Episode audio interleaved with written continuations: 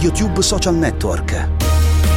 Eccoci insieme per la seconda ora del nostro RadioTube. Siamo in diretta, sono le 17.05 minuti e 37 secondi a Radio 24. La seconda ora, quella eh, che segue la prima ora, quella di RadioTube Social Village, molto intensa. Abbiamo parlato di Anna, il, la nuova serie diretta e scritta da Niccolò Amanniti, ne abbiamo parlato proprio con noi, una serie, una serie intensissima, molto, eh, molto assolutamente da non perdere, diciamo così. Poi abbiamo parlato di due libri di due artisti italiani tra autobiografia e racconto, Luca Barbarossa e Max Pezzali e poi abbiamo parlato dell'ultima eh, serie italiana di Netflix che si chiama Zero, abbiamo conosciuto due delle protagoniste. Rimaniamo però un po' in tema di serie perché questa settimana il nostro podcast di Ancora una poi smetto, il podcast dedicato alle serie, insomma noi facciamo un po' l'algoritmo umano, prendiamo un genere e vi eh, consigliamo tutte le migliori serie grazie a degli esperti. Insomma, questa settimana abbiamo scovato un esperto talmente interessante che subito gli abbiamo chiesto di venire a fare anche il co-conduttore di RadioTube. Insomma, l'abbiamo rapito per ben due volte questa settimana. Benvenuto a RadioTube, autore, producer, volto di Sky Atlantic, Federico Chiarini. Ciao Federico. Ciao Marta e buongiorno, buon pomeriggio a tutti i tuoi radioascoltatori e grazie di questa meravigliosa presentazione. Nessuno mi aveva mai chiamato algoritmo umano, ma mi piace tantissimo. Hai visto? Noi questa cosa dell'algoritmo umano ci teniamo molto perché l'algoritmo è quello che ci condiziona le scelte, almeno noi le, le facciamo, facciamo dei suggerimenti assolutamente umani mediati dai grandi esperti. Questa settimana con Federico abbiamo parlato proprio delle serie di formazione, abbiamo parlato anche ovviamente di Anna, ma il primo blocco del nostro Radio YouTube Social Network è quello sempre ehm, dedicato ai video che hanno fatto l'attualità della rete e dalla rete nell'ultima settimana. Io partirei inevitabilmente con questo video, eccolo qua. Mio figlio è su tutti i giornali come uno stupratore seriale insieme a altri tre ragazzi. Io voglio chiedere, voglio chiedervi Voglio chiedere veramente, voglio una spiegazione perché un gruppo di, di, di, stupratori seriali, compreso mio figlio dentro, non sono stati arrestati. Perché non li avete arrestati? La legge dice che gli stupratori vengono presi e vengono messi in galera, interrogati in galera o ai domiciliari. Sono lasciati liberi per due anni. Perché? Con uh, tutto il dolore che provo per uh, un padre che si trova in una situazione del genere, questo video mi ha toccato moltissimo perché ovviamente la storia sotto è molto brutta. Eh, cosa ne pensi Federico? È un video, non so, io sono rimasta particolarmente sconvolta, non riesco a non pensare alle vittime, questa è l'unica, l'unica, l'unica cosa che muove i miei pensieri e quindi eh, se c'è una ragazza che ha denunciato io non riesco a non pensare a lei, poi la giustizia faccia il suo corso sperando che non venga ehm, influenzata in un senso o nell'altro da un video del genere. Federico, tu cosa ne pensi? Eh, sono rimasto anch'io abbastanza colpito eh, perché mh, mm, sì, possiamo considerare che un padre cerchi di difendere il figlio, ma stiamo parlando di una persona che eh, non è un semplice padre, una persona che ben conosce i social media, eh, che conosce la portata mediatica di ogni sua dichiarazione ehm, e quindi anch'io sono rimasto abbastanza sconvolto dal gesto.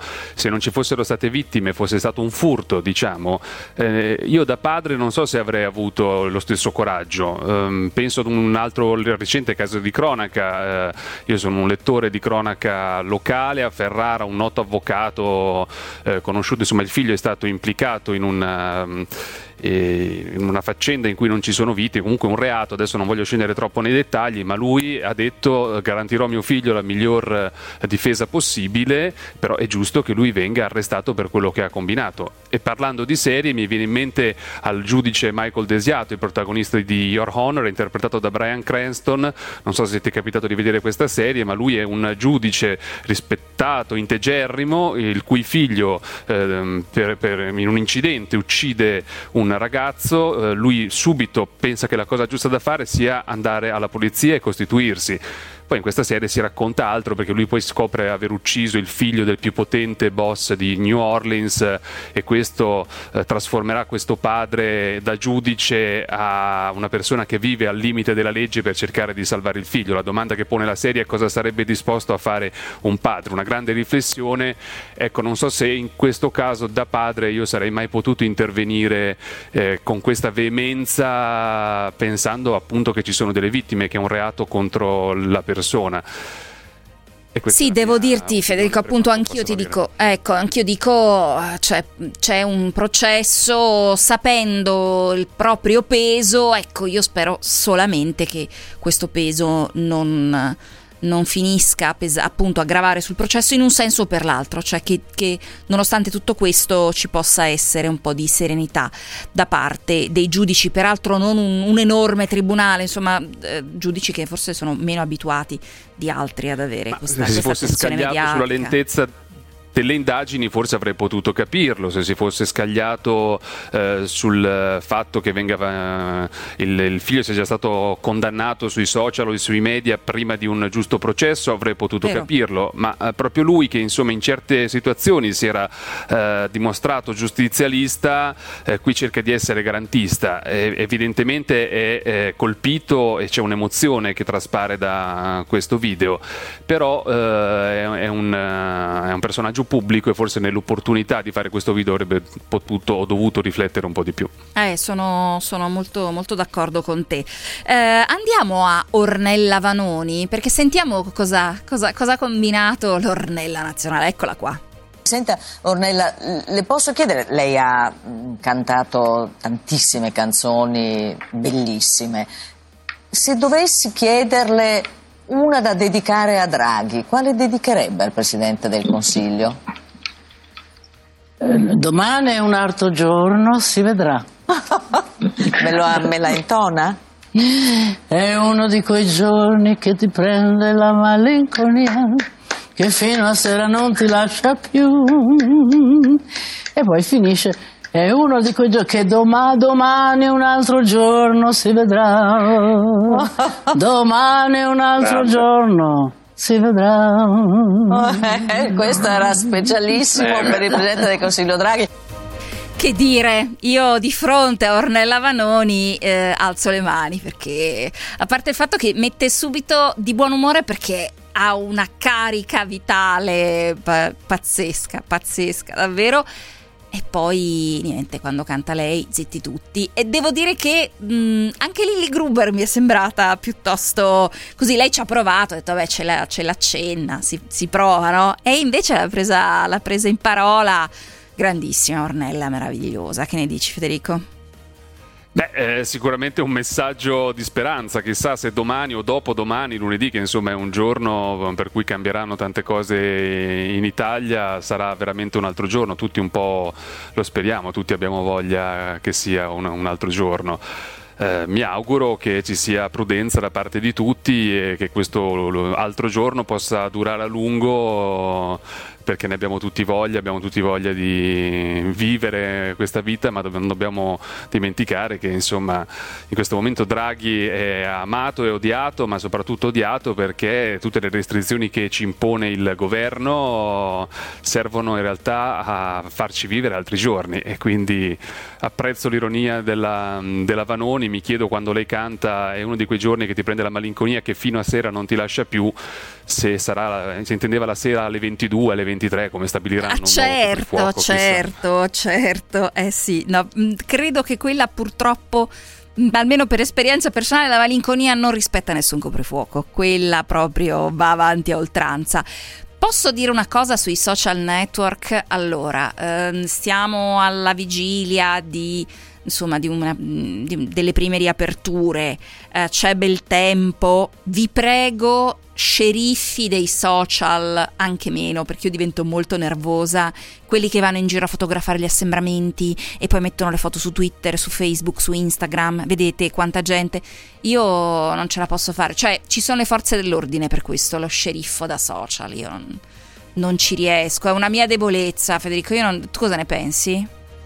Ma eh, che a volte ci sono gli assembramenti degli sceriffi dei social che tutti insieme vanno a cercare persone da fotografare. No, io non sono per eh, la delazione, sono comunque per il rispetto delle regole. Vorrei che sapessimo eh, trovare una grande unità eh, nazionale nel dimostrare che siamo persone intelligenti, sfruttare al meglio questa apertura, questa bella stagione, sapendo, a differenza dell'anno scorso, in cui avevamo bisogno di uscire da questo lockdown, di tornare a respirare, ma non sapevamo che cosa sarebbe successo. L'impressione era quasi che il virus fosse scomparso questa volta sappiamo che eh, ci sono delle condizioni migliori, ma dobbiamo continuare tutti a comportarci bene, quindi comportiamoci tutti bene, un po' di prudenza, viviamoci questo periodo più lungo possibile, sono cambiate delle, una, una, la situazione è completamente cambiata, ci sono i vaccini, io sono convinto che con un po' di prudenza e un buon lavoro da parte di chi ci sta eh, vaccinando avremo questa apertura che durerà, spero, per mesi, anni, speriamo. Io voto la mozione Chiarini, sono d'accordo 100%, 17-16 viabilità e poi saremo ancora insieme con Radio Tube.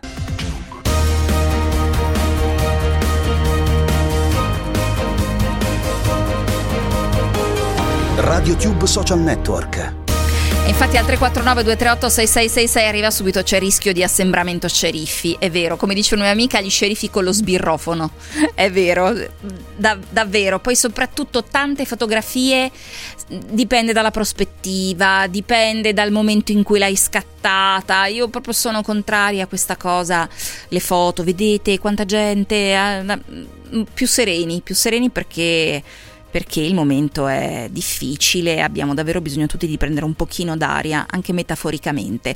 È la seconda ora del nostro RadioTube, RadioTube Social Network, l'attualità della rete e dalla rete con il nostro co-conduttore d'eccezione Federico Chiarini. Eccoti Federico. Federico Fred, vero? Perché tu sui, sui social sei anche Fred. Sì, sono Fred sui social, ma Federico all'anagrafe. Ecco, ecco. Anche se ormai Federico mi chiama mm, più che altro mia madre quando è arrabbiata con me. Ah, beh, un gran classico. Eh, io ti ho eh, introdotto come autore, producer e volto di Sky Atlantic. Mi racconti un po' com'è il tuo lavoro? In cosa consiste il tuo lavoro a Sky Atlantic? Eh, uh, che domandona! Eh, allora, certo. il nostro lavoro consiste nel cercare di presentare le nuove serie al pubblico di Sky. Eh, abbiamo un'offerta molto varia e quindi talvolta è talmente varia che insomma bisogna un po' come un eh, cameriere al ristorante spiegare un po' quali sono le varie portate del menù e aiutare il eh, pubblico a scegliere quello che vuole eh, vedere eh, a volte sono serie che già arrivano, con, sono molto conosciute, a volte invece ci sono delle vere e proprie chicche che ci sentiamo di consigliare per una ragione o per un'altra o indirizzare chi preferisce un genere, un attore e quindi c'è un team che lavora a quella che tecnicamente viene eh, definita il content discovery, cioè la scoperta dei contenuti che abbiamo. Ah, content discovery mi piace molto. Beh, effettivamente con un'offerta varia bisogna anche un po' orientare. Eh, biografia, tu sei nato a Ferrara, sei ferrarese? Sono nato in provincia di Ferrara, sono cresciuto in un paese de... vicino a Ferrara, mi sento ferrarese, eh, infatti prima ascoltavo la viabilità, vedo che c'è traffico dalle mie parti. Eh, ho iniziato quasi per caso tanti anni fa, avevo 19 anni, eh, mi hanno offerto un lavoro, sei mesi a Milano, avevo appena iniziato l'università, volevo uscire di casa, eh, ho fatto una piccola valigia, sono uscito e i miei genitori stanno ancora aspettando che io torni da quell'esperienza esperienza di sei mesi, sono passati più di vent'anni. Eh, insomma, ho lavorato tanto in televisione, mi sono occupato di, prevalentemente di cinema, e poi da grande appassionato di serie, quando Sky ha iniziato a lavorare molto sulle serie, mi sono dedicato più alle serie, ma anche alle produzioni originali, a partire da Covadis Baby, se vogliamo la prima produzione originale di Sky, ma poi anche Romanzo Criminale, Gomorra e, e tutto quello che è stato prodotto in questi dieci più anni di Sky Original. Però io voglio farti tornare a Ferrara perché provincia di Ferrara, Delta del Po, Goro e quindi direi che è proprio il momento di dedicarci per qualche minuto al ricordo dell'immensa Milva.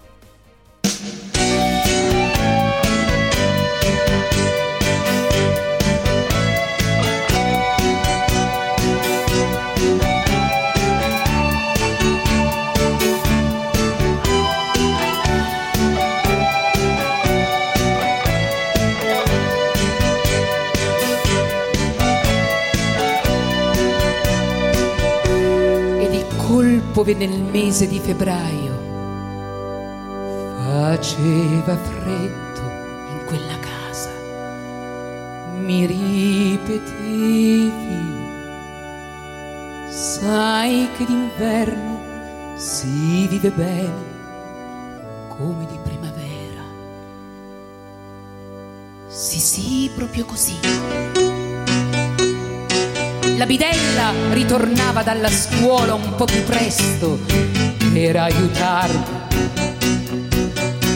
Ti vedo stanca, hai le borse sotto gli occhi, come ti trovo?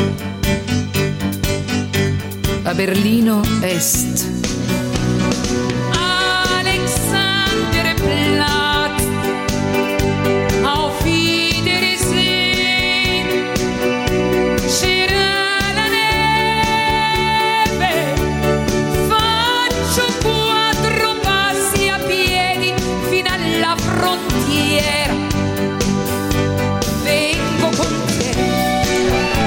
Allora, io è da questa mattina, da quando ho avuto la notizia, con grande emozione, col cuore un po' spezzato, perché tutti le volevamo bene, io ero una sua grandissima ammiratrice, continuo a cantare questa canzone che adoro, questa Alexander Platz, che è una canzone straordinaria. Il povero Alessandro Schirano mi ha dovuto sopportare oggi che cantavo in continuazione. Eh, d'altronde eh, impossibile non pensare a Milva.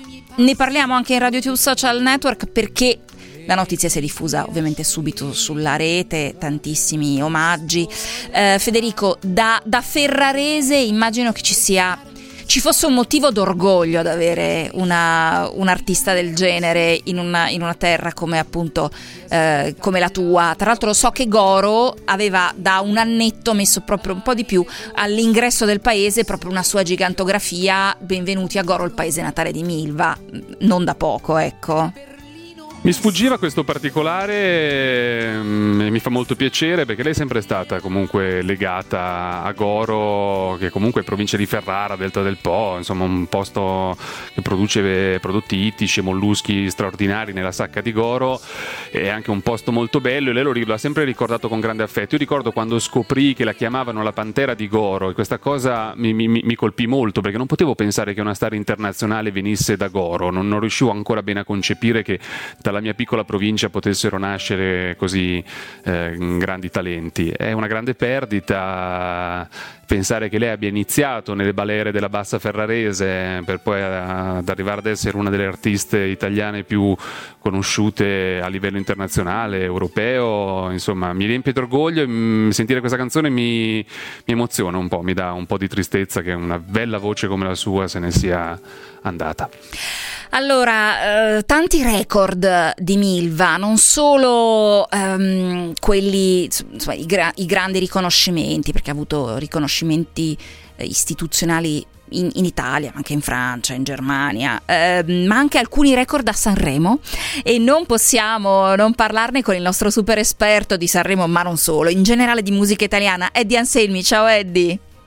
Ciao Marta, ciao le amiche e gli amici di Radio Tube. Beh, eh, sì, Milva è la donna dei 15 festival di Sanremo. È l'unica interprete che abbia partecipato a 15 festival di Sanremo come solista. Mm, condivide questo club dei 15 con Albano, Toto Cotugna e Rettino Di Capri, ma ognuno dei tre è stato con una band, con un duetto, con un trio ed è stata l'unica donna che abbia fatto 15 festival di Sanremo ed è l'unica cantante, uomo o donna che sia, che abbia fatto 9 festival di Sanremo consecutivi, dal 61 anno del suo debutto al 69 non ha mai mancato un'edizione finendo al massimo al secondo posto. Ebbene sì, perché Milva il festival di Sanremo non l'ha mai vinto. Beh, de- ne- 15 senza vincerne uno, 9 consecutivi. 9 consecutivi erano altri anni, Eddie. Beh, nove consecutivi erano altri anni, ma nessuno lo fece, nessuno l'ha fatto mai né prima né dopo. Si fermò Tonino Torielli a, dal 56 al 62, credo, 62-63. Mm, non, nessun altro fece tanti festival in fila come lei. Pazzesco. Eh, abbiamo parla- pa- parlato della sua provenienza ferrarese con Federico, che appunto è di Ferrara, eh, però quando raggiunse il successo... Siamo, noi siamo campanilisti qua Ecco, in ecco. Emilia Romagna. Perché noi- da io- io bolognese Federico tu su... Io e Federico sappiamo che la regione del Delta di, di Ferrara alla targa, però anche dai ferraresi è considerata un'altra cosa. Poi dopodiché per campanile scatta la targa, scatta, scatta la, la consonanza. Eh, in realtà poi dopo Milva, quando ebbe successo, quando arrivò al, al grande successo, lei viveva a Bologna, si era trasferita nel quartiere della Bolognina, dove come tante famiglie della provincia di Ferrara, del delta del, del- del Ferrarese, ed erano sono stati i primi immigrati, i primi migranti a Ferrara dopo la guerra. Allora, io vorrei ricordare Milva anche con uno dei suoi pezzi più recenti della storia sanremese, eccolo qua.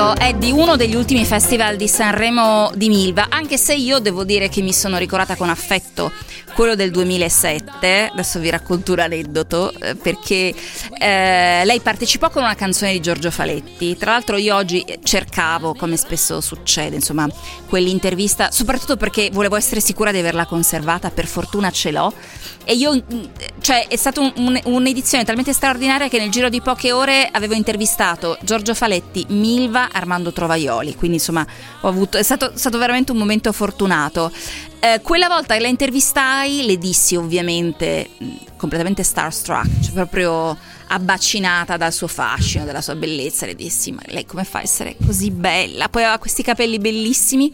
E lei serena, come poteva essere una serena, una donna così, eh, disse: No, no, ma aspetta, segnati. E mi disse il numero della tinta del supermercato. E quindi io devo, ho, ho deciso che devo ritrovare quel, quel quaderno. Credo di averlo ancora, perché devo ancora aver segnato il numero della tinta. Diceva: No, ma è una tinta che mi faccio a casa, col numero della tinta di Milva. Eh, Eddie, Uomini addosso non la rese particolarmente felice, però il, il risultato di questa Uomini addosso. Ma sì, fu l'unica eliminazione, no, non l'unica, però fu l'ultima eliminazione di Milva al Festival di Sanremo. Fu l'unica volta che Milva ha condiviso il palco con un altro artista. Io ho ricordato tutte le partecipazioni come solista in quella Uomini addosso, scritta dai Pooh, quindi con firme prestigiosi. C'era con lei un altro bolognese di Monzuno, per la precisione, il maestro Pio Zanotti, che suonava la fisarmonica. Quindi è una partecipazione da cantante solista, ma sul palco di fatto erano in due. L'altro duetto poi fu con Ruggeri, ma solo nella serata dei duetti del 2007 che appena ricordavi. Sì, Enrico Ruggeri, che saluto, ha postato proprio il duetto, insomma, con un eh, giusto, legittimo orgoglio. Ha postato il video di quel duetto nell'ultimo Sanremo di Milva. Grazie Eddie Anselmi, grazie per essere stato con noi. A prestissimo, Eddie. E un buon pomeriggio alle amiche e agli amici di RadioTube. Ciao. Ciao Eddie, Eh, eh, giustamente ha specificato, perché siccome poi qualcuno dice ma non è vero che è l'unica che ha fatto 15, 15 saremo da solista, perché Peppino Di Capri e Albano ne hanno fatti alcuni in duo, alcuni in trio, l'unico, anche Toto Cutugno con un gruppo, l'unica solista. Ehm, Federico, facciamo una breve pausa e poi eh, parliamo di calcio. Io guarda, ti, ti confesso che il calcio degli ultimi anni mi appassiona poco. E tra poco scop- vi, la- vi darò la conferma del fatto che mi appassiona pochissimo il calcio come inteso oggi. Pausa e poi saremo ancora insieme. Tempo in diretta. Tempo del tutto stabile sull'Italia senza disturbi, cielo del tutto sereno nelle prossime ore, salvo per innocui addensamenti sulle aree alpine e all'estremo sud. Domani la giornata si aprirà completamente all'insegna del sole da nord a sud. Qualche nube sparsa potrà solcare i cieli quasi esclusivamente delle regioni settentrionali, specie sui settori montuosi e sul Triveneto, ma non ci sarà alcun'altra conseguenza condizioni poi quasi del tutto invariate nel corso della giornata festiva, con a cielo poco o parzialmente nuvoloso al nord e sulla Toscana, sereno invece sui restanti settori, clima più caldo con la temperatura in ulteriore generale aumento. Con le previsioni di ilmeteo.it è tutto, per rimanere aggiornati scaricate la nostra app ufficiale. Un saluto da Andrea Garbinato.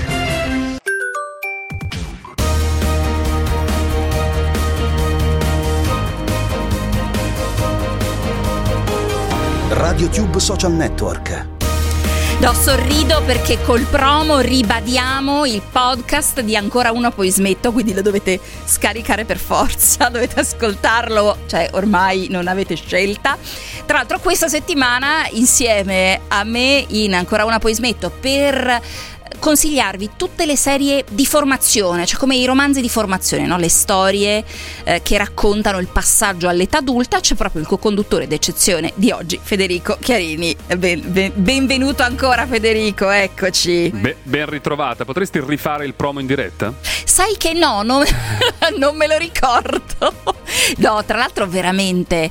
Ehm, i, sai qual è la cosa più difficile del podcast? Adesso lo dico. Alessandro Schiraro, che dall'altra parte del vetro lo sa, sono senza occhiali, quindi non so se riderà, ma riderà. E fare l'introduzione perché ride? Perché poi, è, poi, viene tutto spontaneo, perché sono delle chiacchiere. Siete talmente. Io, io, scelgo bene gli esperti, ma fare l'introduzione diventa sempre difficilissimo. Questa volta volevo spiegare per bene cos'erano le serie di formazione, spero di esserci riuscita. Eh, Federico, autore, producer, volto di Sky Atlantic e tifoso tifoso della SPAL, vero? Vedo che mi conosci bene.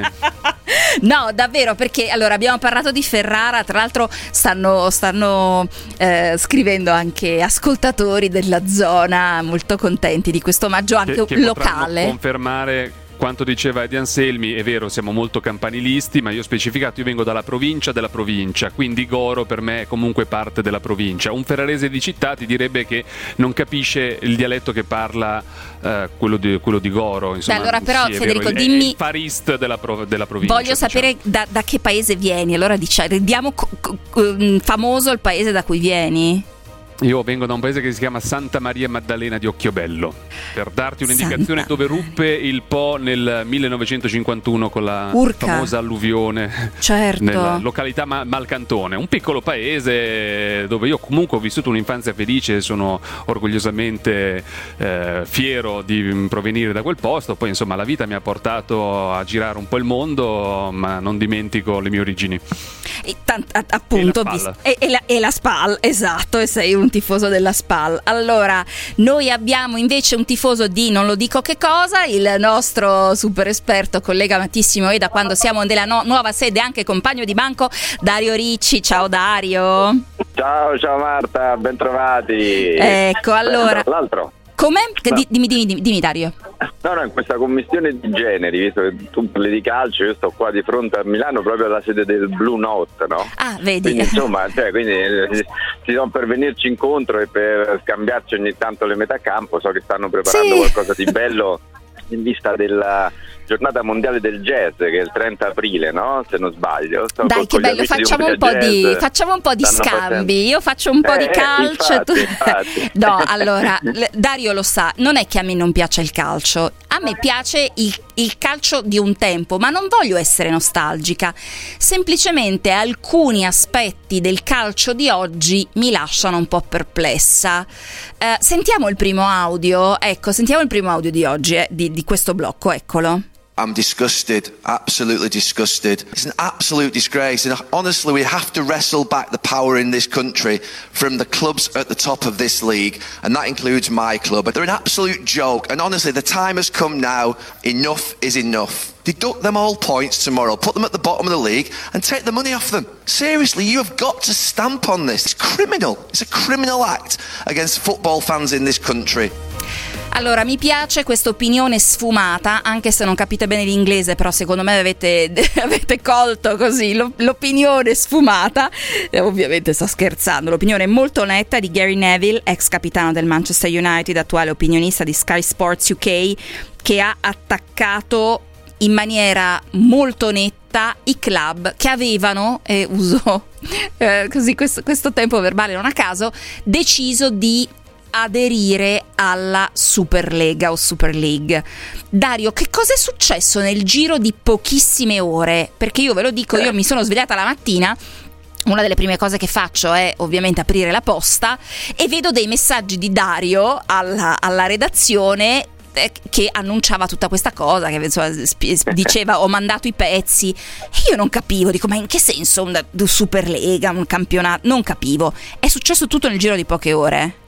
Eh sì, dalla mezzanotte 1 delle, de, della scorsa domenica, questi 12 club, eh, sei inglesi, tre italiani, Juventus, Inter e Milan e i tre principali spagnoli avevano creato questa Superlega per uscire dalla, di fatto da, dalla UEFA, creare una, una competizione internazionale che eh, sarebbe stata in parte a inviti e quindi e altre invece in parte, la maggior parte con dei posti fissi per questi soci fondatori e che avrebbe dovuto eh, soppiantare la, la, Champions League. Come hai visto in un giro di un paio di giorni questa, Lega, questa Superlega si è sciolta e adesso siamo al Red Razione, siamo un po' alla, anche alla, alla UEFA che ha ripreso in mano eh, il boccino e che promette eh, sanzioni, anche esclusioni, se i quattro club rimanenti che sono Real Madrid, Barcellona, Milan e Juventus non eh, rinunceranno formalmente al, al progetto.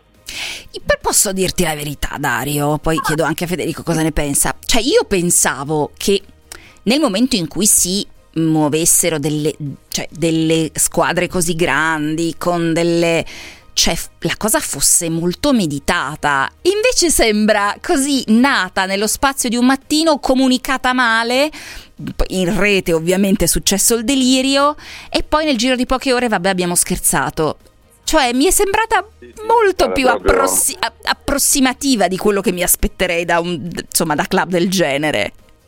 Assolutamente con, condivido in pieno questa, questa, tua valutazione perché insomma per fare una Superlega così dal punto di vista comunicativo non si fa un comunicato a mezzanotte uno della domenica eh, si rimane 12 ore in silenzio piuttosto io adesso non so qual è la società di comunicazione che ha, che ha suggerito questa, eh, questa, forma, ma insomma de- devo dire non credo che avrà tantissimi clienti al momento. Mm, così come ad esempio io cercavo di citare, perché io, a me l'idea non dispiace non dispiaceva e sono tra il quarto dei tifosi favorevoli mentre i tre quarti sono, sono stati subito contrari, ma eh, ho cercato per esempio su Twitter la, l'account della Superlega e ho visto che c'era 20 follower dopo 12 ore che era stata lanciata questa cosa. Insomma, veramente una caporetto dal punto di vista della, della comunicazione e non a caso poi questa caporetto è diventata anche, probabilmente non a caso è diventata anche una caporetto dal punto di vista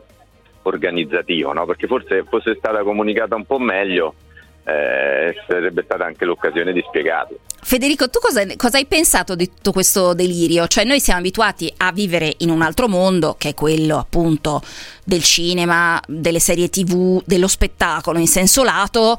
Eh, io mi immaginavo, cioè appunto a me ha stupito questa cosa, come se, non lo so, mm, facessero degli Oscar alternativi e lo dicessero una sera e poi il giorno dopo dicessero abbiamo scherzato. Non lo so, mi ha, mi ha stupito, mi ha stupito soprattutto questo punto di vista della comunicazione. Federico, tu cosa dici?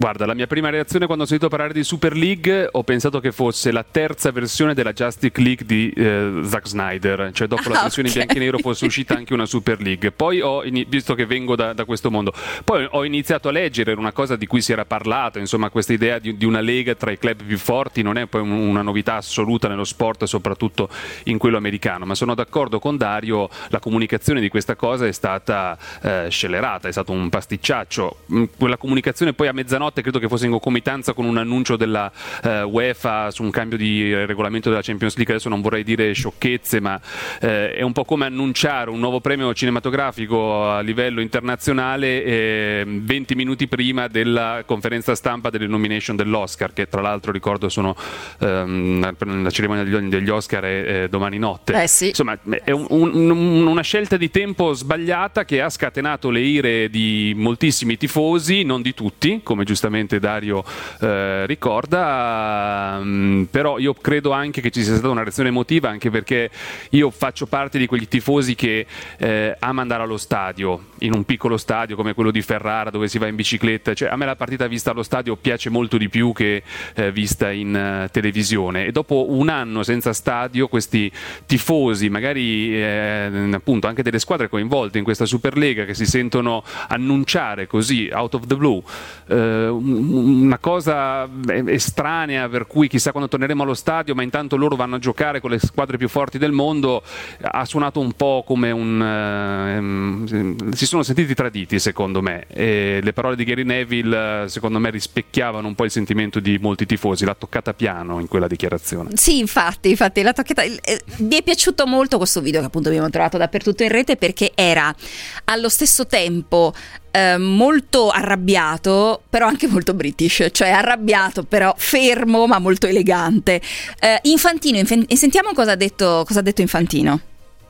And at FIFA we can only and strongly disapprove the creation of the Super League, of a Super League which is uh, a closed shop, which is a breakaway from the current institutions, from the leagues, from the associations, from UEFA and from FIFA, which is outside of the system. There is no doubt whatsoever.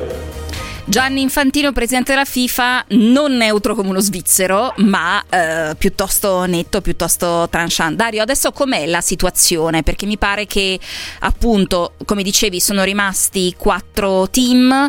Eh, la protesta in rete mi sembra piuttosto così affievolita solo perché si è capito che insomma eh, è quasi sventata questa, questa Superlega. Ma adesso la situazione qual è, Dario?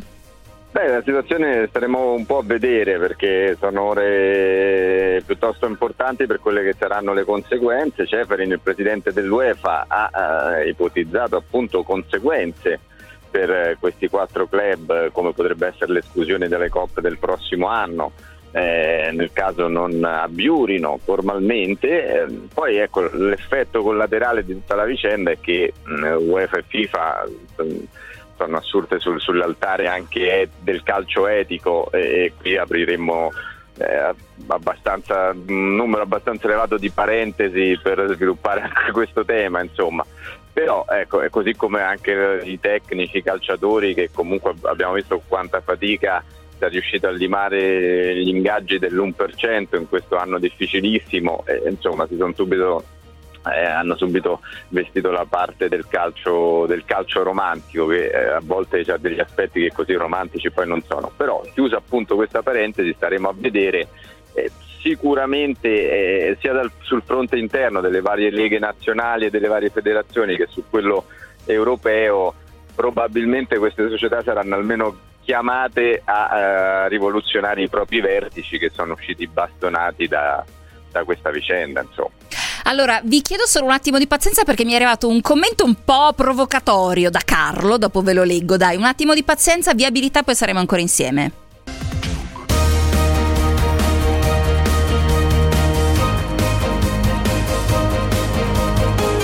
Radio Tube Social Network Eccoci ancora insieme per gli ultimi minuti di RadioTube Social Network. Stiamo parlando un po' del eh, problema de- della Superlega, ma soprattutto di come è stata comunicata, perché eh, l'eco in rete è stata molto forte, ma soprattutto perché è stato, è stato stranissimo questo annuncio che è arrivato tar- tardi nella notte, eh, le proteste, ehm, calciatori famosi, dirigenti che, che scrivevano sui loro profili Twitter, io non ne sapevo nulla, vabbè, una follia. Allora, Leggo il messaggio di Carlo. Mm, Infantino e Seferin non possono fare la morale a nessuno, si sono sentiti minacciati solo nello stipendio che in piena crisi si sono appena aumentati. Intanto il Bordeaux è già fallito. Dario, cosa rispondi a Carlo? Ma eh, lo abbraccio virtualmente perché nel senso in modo un po' enfatico, ma chiaramente tocca uno dei, dei nervi scoperti di questa vicenda, no? che molto probabilmente mh, il sistema calcio così come è pensato in questo momento, non solo nella ridistribuzione degli utili, ma eh, soprattutto nel peso preponderante eh, dei procuratori, negli ingaggi eh, dei, dei calciatori, quindi conseguentemente nell'organizzazione anche della eh, de, de, de, dei club, dei loro introiti va, va ripensato. Ecco, il fatto che eh, squadre prestigiose eh, si trovino in difficoltà eh, vuol dire che comunque questa Superlega un problema lo aveva individuato e una modalità, per quanto magari sbagliata e sicuramente fallimentare, come abbiamo detto nella comunicazione, eh, per risolverlo l'aveva, l'aveva proposta. Staremo a vedere, io spero, spero che comunque queste istanze non eh, rimangano sul tavolo e si cerchino delle soluzioni chiaramente, chiaramente condivise, insomma, ecco. O almeno mettiamo la SPAL in Superlega e allora lì vediamo. Beh, quello, quello sempre. ecco. poi, con lo stadio fantastico, appena esci dalla stazione ti trovi lo stadio lì, è un'emozione solo vederlo. Ma Ecco. questa Superlega non avrebbe tolto spazio alla SPAL, probabilmente forse se ben congegnata, visto che dopo due, due giorni l'abbiamo bocciata, ma il progetto forse era un filo più ampio, forse avrebbe dato anche delle opportunità alla spalla, perché non, vediamolo anche in positivo. Eh, sono, sono così, sono curiosa di capire cosa succederà. Posso- perché... Sì, sì, Federico. Tra i tifosi della SPAL subito infatti ci siamo, abbiamo detto adesso siamo in Serie B però tempo un anno e saremo in Superlega, insomma l'abbiamo presa abbastanza bene. Ma guarda, sai che io, io ho, un, ho un grande amore per la Serie B eh, e quindi mi piace, mi piace molto questa cosa. Allora, lo dico, non sono una nostalgica, perché sennò questa puntata se passo per la nostalgica dal, dal minuto uno. No, mi piace, mi piacciono tutti gli sport, la stessa cosa vale anche per la Formula 1, in cui c'è ancora l'attesa per chi può vincere e ehm, delle, delle possibilità un po' più larghe che non una squadra sola o due al massimo. Ecco, perché se no, non- cioè, se vince sempre la stessa squadra o lo stesso pilota, non mi diverto più. Questa è la mia. no, non sono nostalgica, perché sennò se davvero mi hanno dato della boomer, se no sembro boomer davvero. Eh, ragazzi, ho chiarito perché se no, veramente in questa puntata io passo per la vecchia bacucca. Allora, vigileremo, vigileremo. Tanto io poi mi sveglio la mattina, vedo i messaggi di le email di Dario Ricci che nella notte ha, ha- ha avuto 28.000 notizie e ci aggiorna la mattina quando ci svegliamo. Dario, grazie. e, ci vediamo in radio perché ogni tanto ci incrociamo da quando siamo vicini di banco, poi non ci perdiamo di vista. Grazie a Dario Ricci, a presto. Grazie a te e un abbraccio a Federico. Grazie a Dario Ricci. Ciao. Federico, allora noi nell'ultimo blocco andiamo un po' a vedere dei, dei, mh, dei video in tendenza eh, di YouTube. Eh, questa settimana io sono impazzita perché sono tornate le interviste imbruttite, cioè... Parliamo spesso del milanese imbruttito, non solo il milanese imbruttito interpretato da Germano Lanzoni, ma anche le famose interviste che credo siano state fatte questa volta sui navigli d'Arsen a Milano. Eh, cosa ne sanno questi ragazzi intervistati eh, nelle interviste imbruttite sui vaccini? Tu farai il vaccino? Preferirei di no. Perché? Penso che ti mettono un po' di robe strane dentro, metalli, malattie, cose, robe che non. Preferisco stare pulito. Sì, perché mi sono rotta il cazzo di stare tappata in casa. No. Perché? Mi fa paura. Poi sinceramente preferisco che sistemino da sole queste cose. E come funziona il vaccino? Dentro il vaccino c'è. Metalli, ferro, medicina, qualsiasi cosa, anche, secondo me anche il Covid. Senti, come si chiamano attualmente i vaccini che ci sono in circolazione? Ci sono A?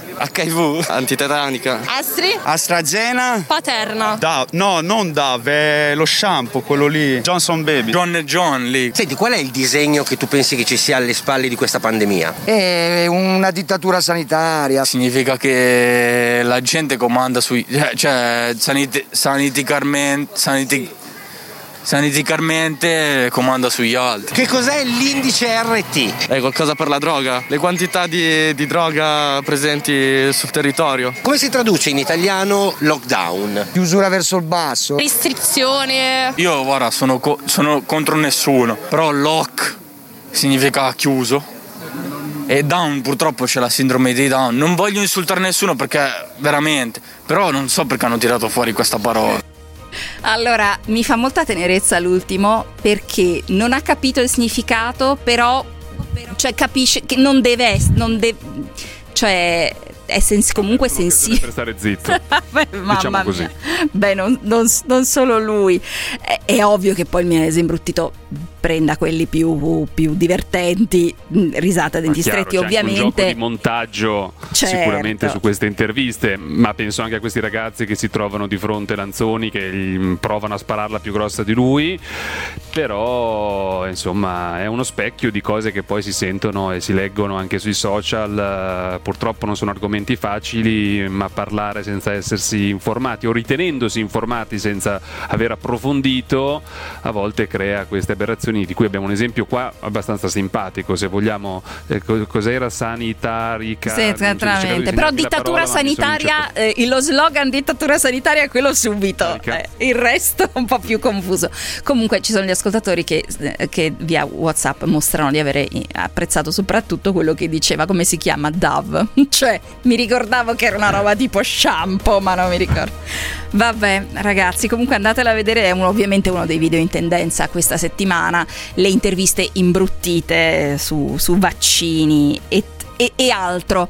È arrivato il momento di salutarci perché tra poco diamo la linea al giornale radio delle 18. Devo ringraziare tantissimo il nostro co-conduttore d'eccezione, autore, producer e volto di Sky Atlantic. Ci ha anche spiegato qual è il suo, il suo lavoro appunto a Sky Atlantic. Tra l'altro questa settimana esperto, espertissimo nel nostro podcast Ancora una poi smetto. Grazie davvero di essere stato con noi a presto a Federico Chiarini. Grazie Federico. Grazie Marta e un saluto ai tuoi radioascoltatori. Allora, grazie Federico. Io vi devo ringraziare anche Alessandro Schirano in redazione e alla sopportazione della sottoscritta. E poi c'era Andrea Roccabella, che tra l'altro è anche una delle anime di Off Topic. Ricordiamo anche c'è Off Topic. Stasera, vero? C'è st- stasera in onda Off Topic. Grazie ad Andrea Roccabella in regia. L'appuntamento è per domattina dopo il giornale radio delle 7 con RadioTube l'intervista. Domani ci sarà Mobrici. Non conoscete questo nome? Non lo conoscete ancora? Il frontman dei Canova, un eh, gruppo molto amato. Adesso, insomma, Mobrici diventa solista. Domattina eh, scopriamo qualcosa in più di lui. È il momento dei saluti. Ci ritroviamo il prossimo sabato con RadioTube.